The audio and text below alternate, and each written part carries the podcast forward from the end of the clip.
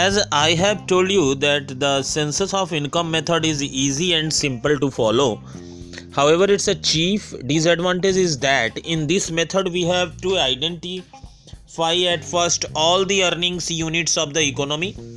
Those earning units will be considered who earn income due to participation in the production of goods and services.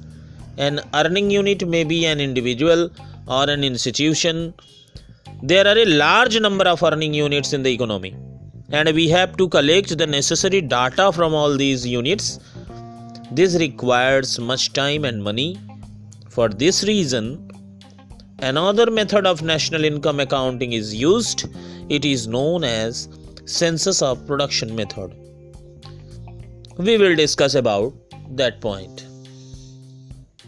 In the census of production method, we make a complete census of all products produced by all members of the nation during the year and add them together to get the GNP gross national product total.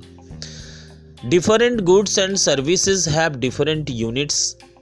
They can be added only by taking their money values in the census of production method the following particip um, following principles are adopted regarding which goods and services are included or excluded in the GNP total. Then we will consider one by one. All marketed goods and services are included. All personal and household services that are not marketed are excluded. Goods produced and consumed in the household sector and uh, forming a major part of total production in underdeveloped countries are included services of owner occupied house are included goods produced but not yet marketed are included common public service such as defense service police service are included. In the census of production method, multiple counting of the same product may arise if we take the total value of each and every product separately.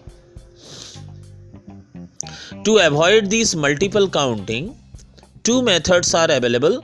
One is the value added method and other is the final product method. then uh, you have to know about the value added as well as final product method